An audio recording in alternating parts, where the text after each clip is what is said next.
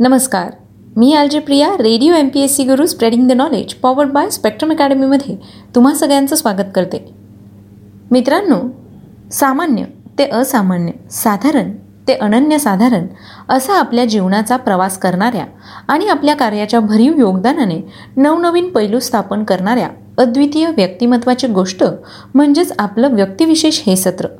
चला ऐकूया अशाच एका असामान्य व्यक्तिमत्वाची जीवनगाथा आपल्या व्यक्तिविशेष या सत्रात. आज आपण व्यक्तिविशेष या सत्रात मराठीतील ज्येष्ठ साहित्यिक शंकरराव रामचंद्र खरात यांच्याविषयीची माहिती ऐकणार आहोत.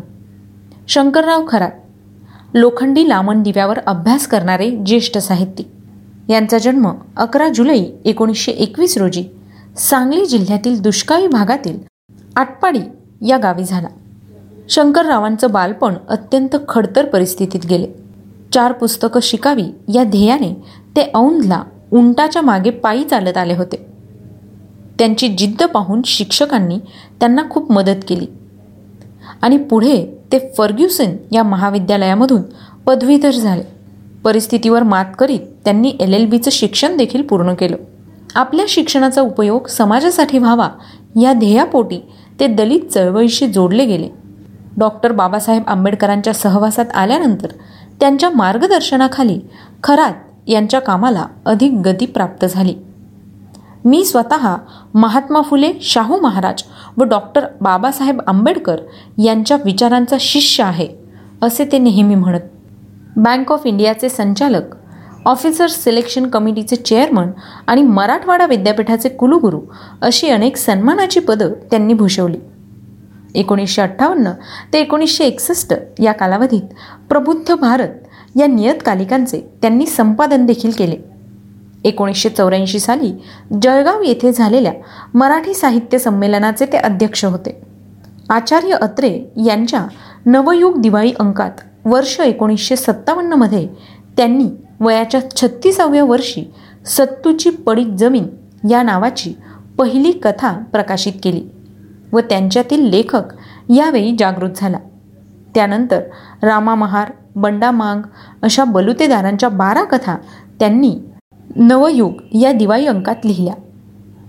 त्यांच्या लेखनात समाजातील शेवटच्या स्तराचे दारिद्र्य वेदना अवहेलना त्यांची तत्कालीन वस्तुस्थिती त्यांनी समाजापुढे आणली. दलित व भटक्या जमातीचा विकास योजनांसंदर्भातील मागण्या त्यांना स्वावलंबी स्वतंत्र व जीवन जगण्याची संधी मिळण्याची आवश्यकता या संबंधींचे खरातांचे विचार त्यांच्या लेखनातून स्पष्ट होतात. त्यांचे तळाय अंतराय हे आत्मचरित्र खूपच गाजले. त्यांची माणुसकीची हाक ही महार बलुतेदारांवर लिहिलेली कादंबरी देखील खूप गाजली. गदिमा व शंकरराव खरात दोघेही माणदेशी आटपाडीचेच. शंकरांना तुम्ही असाच साहित्य लेखनात जोर केला पाहिजे. आपण पुढं एकदा माडगुळलाच साहित्य संमेलन घेऊ असं म्हणून गदी माडगुळकर यांनी त्यांना प्रोत्साहन दिले.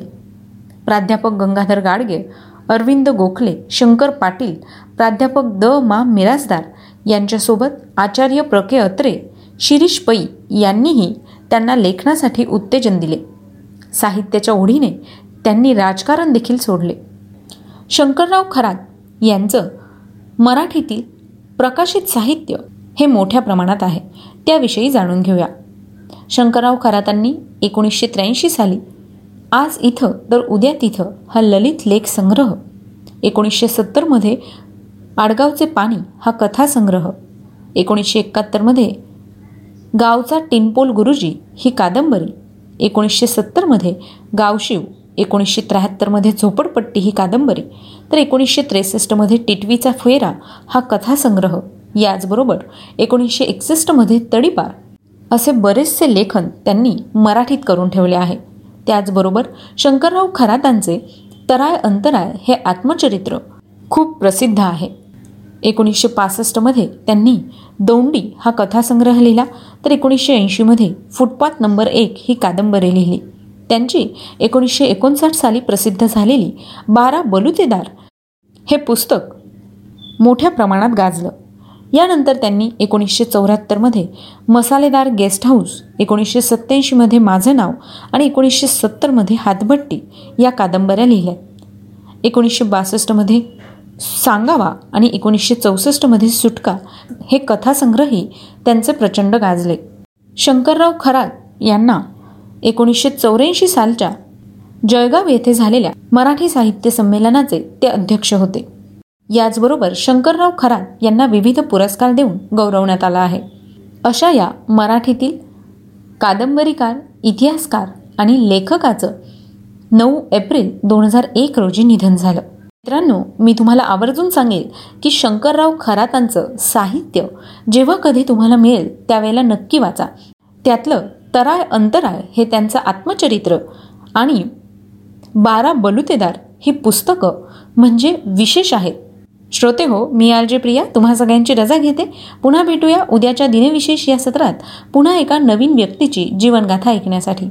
आणि हो तुम्ही आमचे व्यक्तिविशेष आणि दिनविशेष हे सत्र स्पॉटीफाय म्युझिक ॲप अँकर एफ एम गुगल पॉडकास्ट किंवा मग रेडिओ पब्लिकवर सुद्धा ऐकू शकता बरं का? Stay tuned to Radio MPSC Guru, spreading the knowledge powered by Spectrum Academy.